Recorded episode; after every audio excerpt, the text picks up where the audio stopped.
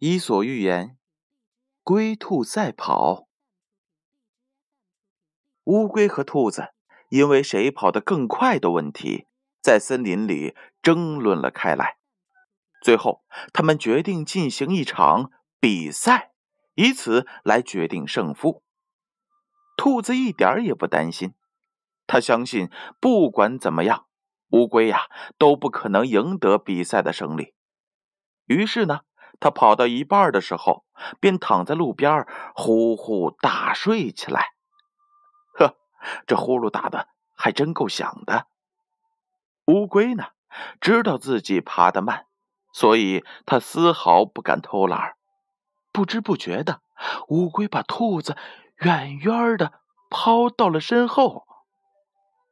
他顺利的达到了终点，得到了这次比赛的冠军。天赋往往会让人变得骄傲和自负，而勤奋和努力的人，最终一定会取得成功。